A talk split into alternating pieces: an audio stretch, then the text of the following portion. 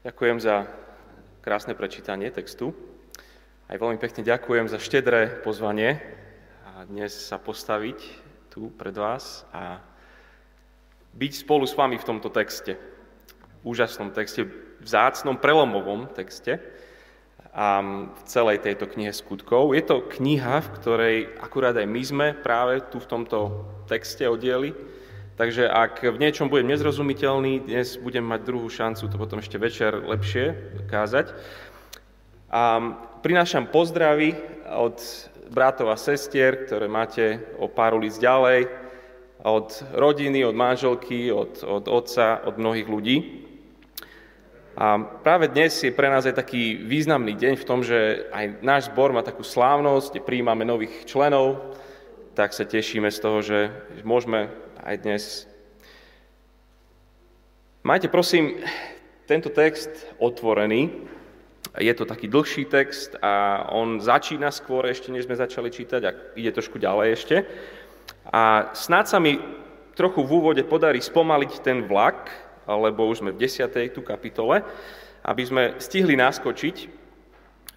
Kľúčová udalosť knihy Skutky je úplne na začiatku keď Ježiš potom, čo bol vzkriesený, je vzatý na nebu, keď, keď vystúpi k Otcovi. To je jeho posadenie sa na trón. A od tej udalosti sa všetky ostatné udalosti odvíjajú v tejto knihe.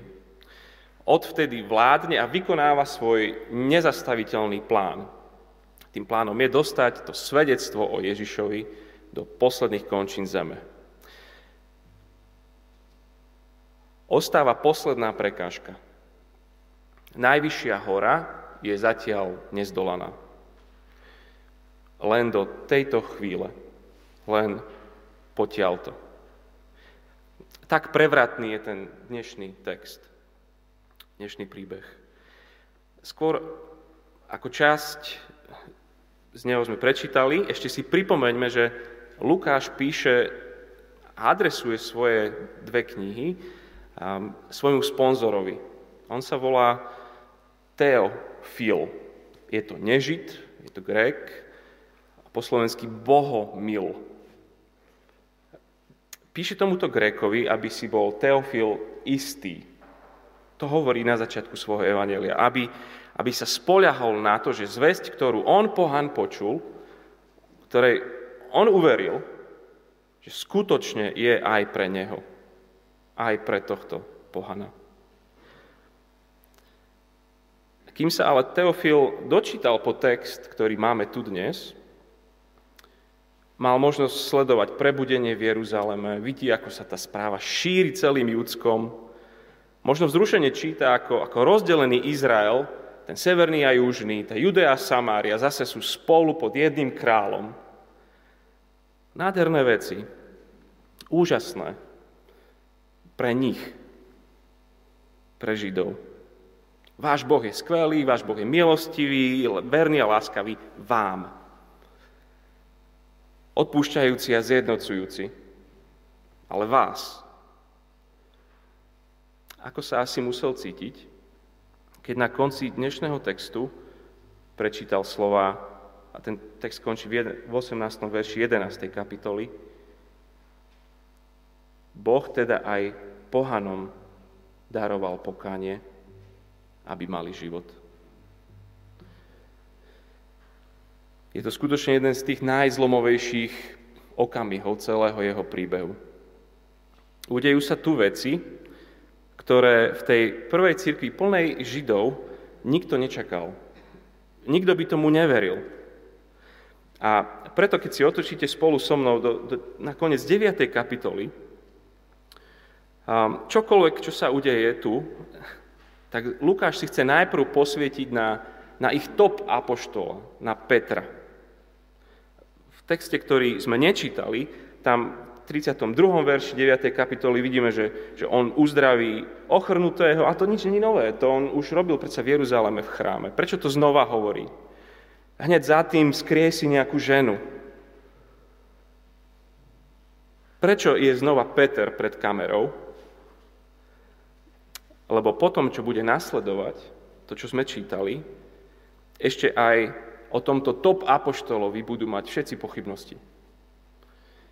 Ešte aj on pôjde na koberček do Jeruzalema, tak skôr ako rozpovie príbeh záchrany pohanov, Lukáš chce počiarknúť autoritu tohto dôležitého človeka. Stále je Bohom autorizovaný posol.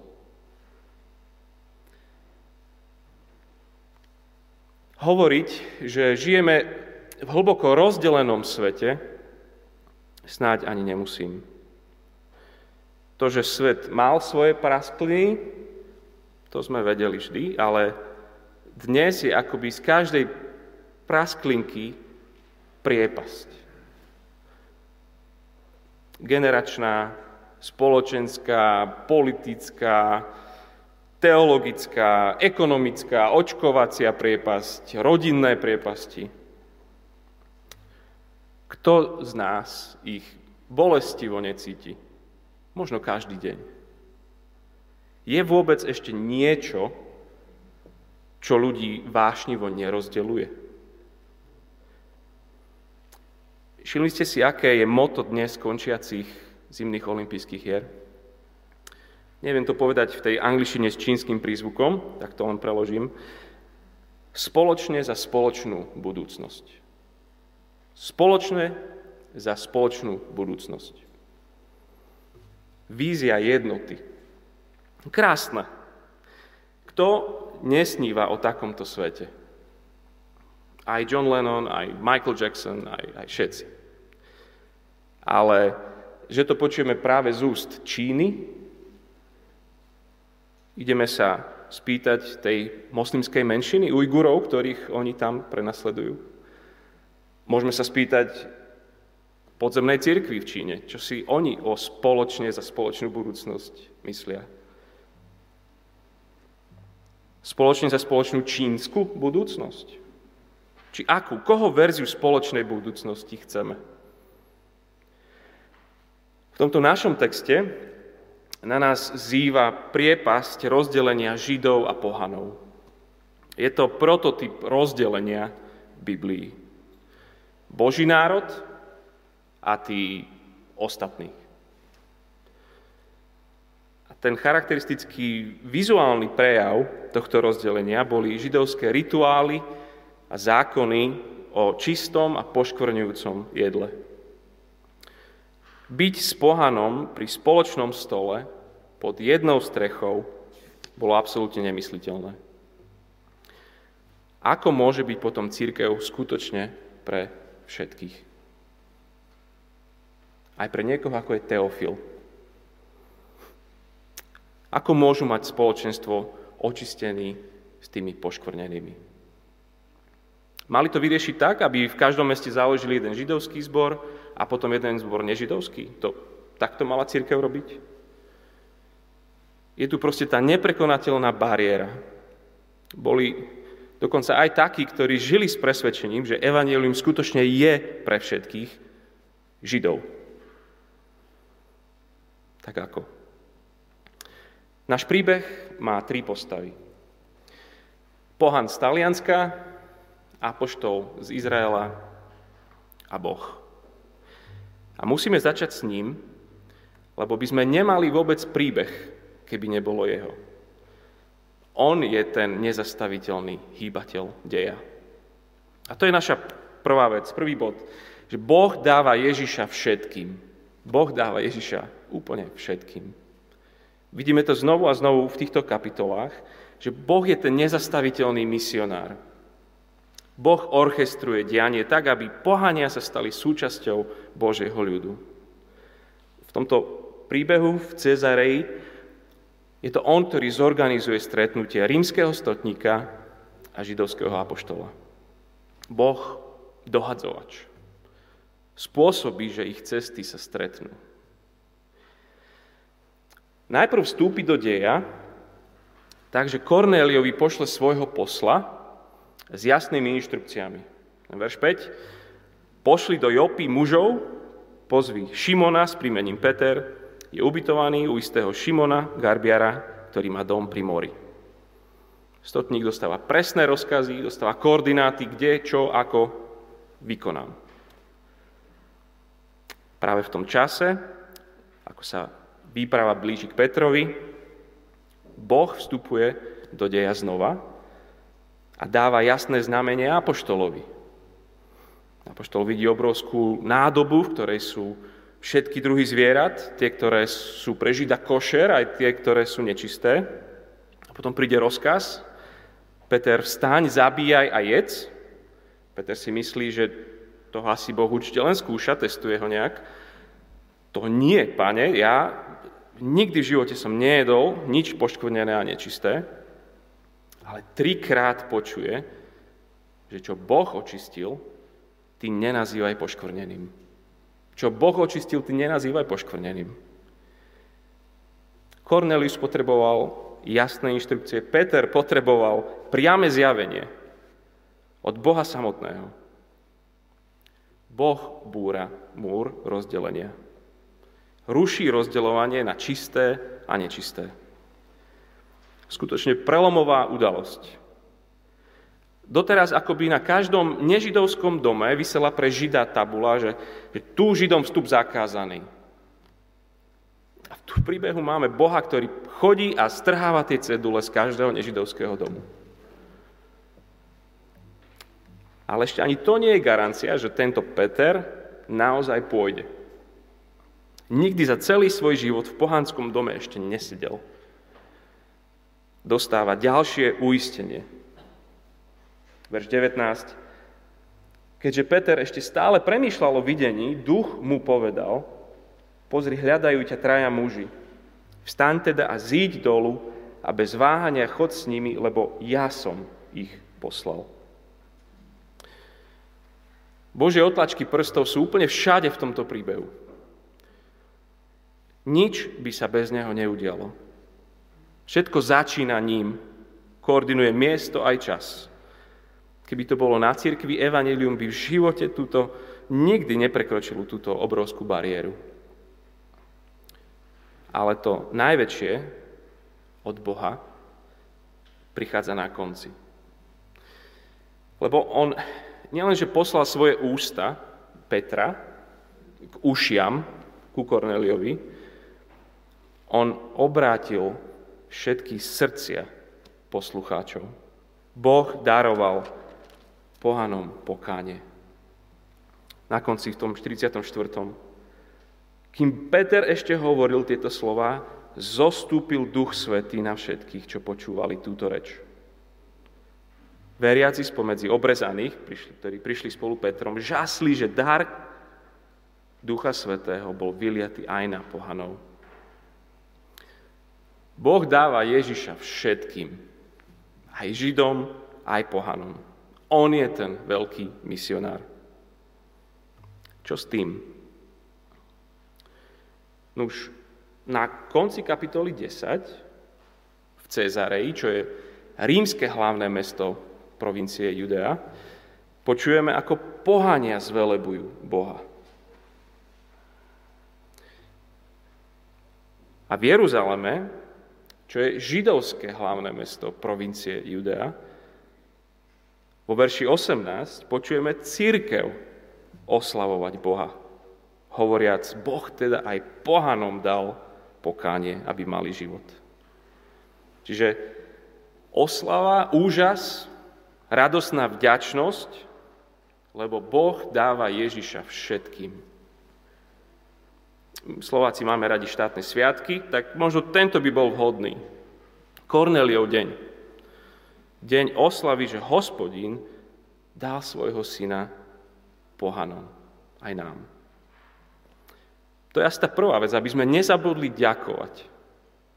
Ďakovať a chváliť. Boh dáva Ježiša všetkým. Je to radosná správa, lebo, o, lebo Ježiša potrebujú všetci. To je tá druhá vec. Ježiša potrebujú všetci. Ak aj niekto ako Cornelius, tak potom všetci. 10. kapitola začína slovami V Cezareji žil istý muž menom Cornelius, ktorý bol stotníkom kohorty zvanej Italika. Bol zbožný a bohabojný On aj celý jeho dom. Dával štedré almužny a ustavične sa modlieval k Bohu. Dobrý človek, ktorý potrebuje evanelium. Priťahuje ho uctievanie jediného Boha a snaží sa praktizovať etiku hebrejského učenia. Modlitby a almužny boli, boli základné dva piliere ich zbožnosti. A Cornelius dáva štedré almužny a ustavične sa modlieva Bohu. On je teofil. On je Bohu mil. Bohabojný. To je, to je označenie pohanov, ktorí úprimne sympatizovali so synagógou, ale nekonvertovali úplne. Nedali sa obrezať, neočistili sa, nechodili do chrámu a tak ďalej. Tento úprimný, duchovný, autentický človek potrebuje Ježiša. Ak potrebuje Cornelius, potrebujú ho všetci. Nie je iná cesta k Bohu ako pokáním a vierou.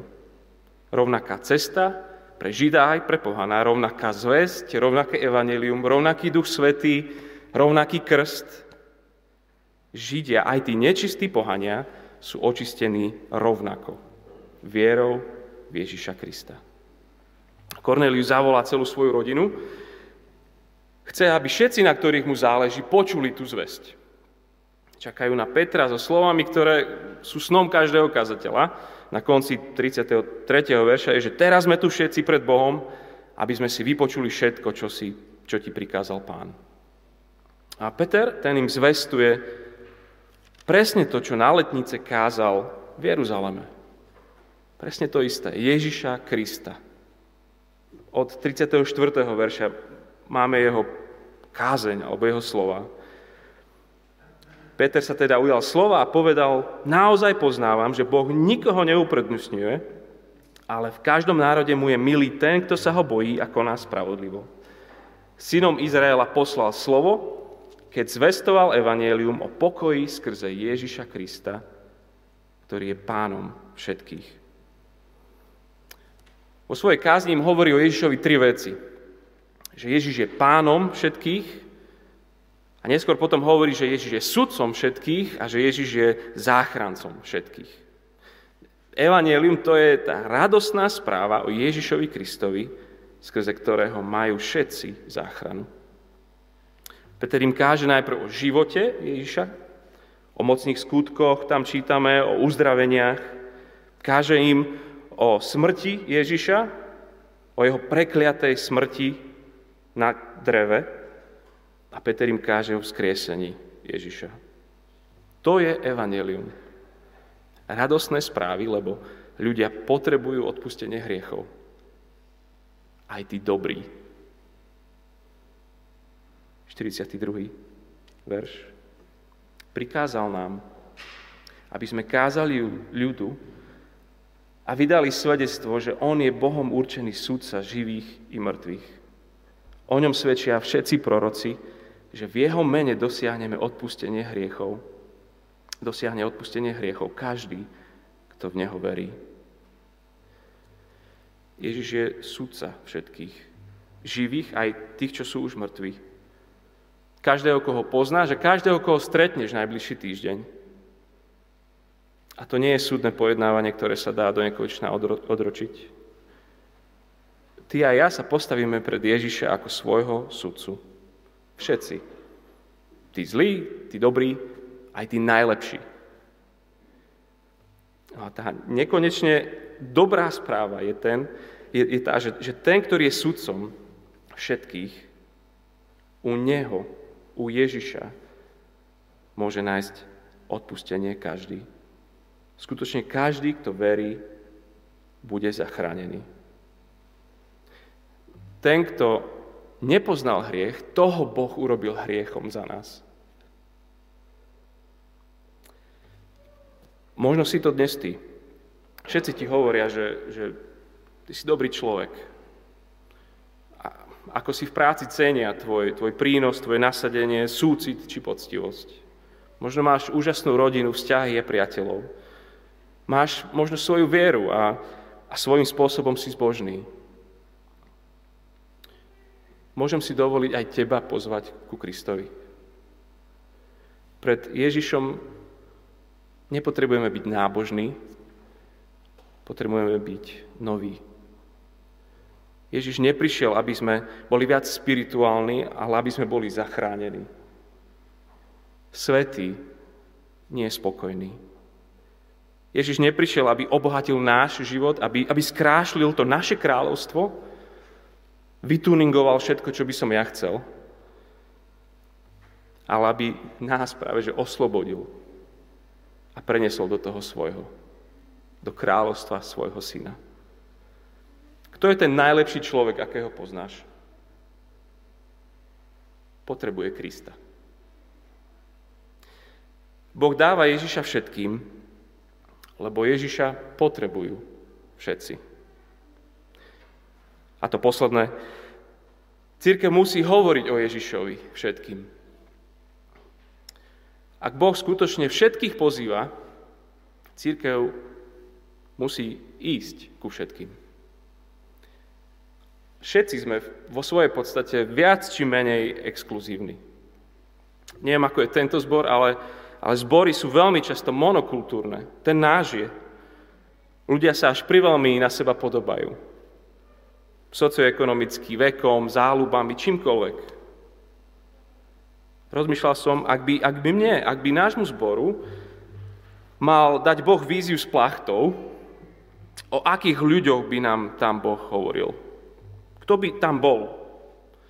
Pred kým máme my predsudky? Tí nepríjemní susedia pod nami? Zbohatlíci nejakí? Politici z ktorej strany by boli na tej plachte? Ktoré menšiny? Skinheadi, smradlaví, bezďáci, skeptici, nepríjemní, dobiedzaví, alebo tí tvrdí fundamentalisti. Kto by bol na tej plachte? Boh najprv musel obrátiť církev, aby potom obrátil Rímana. Je v tom milostivý a veľmi trpezlivý. Veď oni vedeli, Ježiš im osobne hovorí, že jeho plán je, aby oni boli svetkami až do posledných končín zeme. K, upona, k pohanom. A oni sú takí nekonzistentní. Ten Peter. V Jope býva u Šimona, ktorý je garbiar. U chlapíka, čo opracováva kožu, je, je denodenne s mŕtvolami. Peter, to je v pohode, že nemáš problém stolovať u žida, ktorý je rituálne nečistý, ale máš obrovský problém ísť do domu nečistého pohana. Vlastne celá církev je tam taká. V 11. kapitole od začiatku čítam, že, že medzi tým, čo sa apoštoli a bratia žijúci v Judsku dopočuli, že Bože slovo prijali aj pohania, keď prišiel Peter do Jeruzalema, dohovárali mu tí, ktorí boli spomedzi obrezaných, vošiel si k neobrezaným mužom a jedol si s nimi. To je cez čiaru, apoštol. To nerobíme, tam nechodíme. S tými ľuďmi sa nestýkame. Ak niečo chcú, oni musia prísť. Peter a vlastne celá církev potrebovala pochopiť ešte hlbšie dôsledky Ježišovho života, smrti a vzkriesenia. Církev potrebovala evanelium hlbšie do srdc.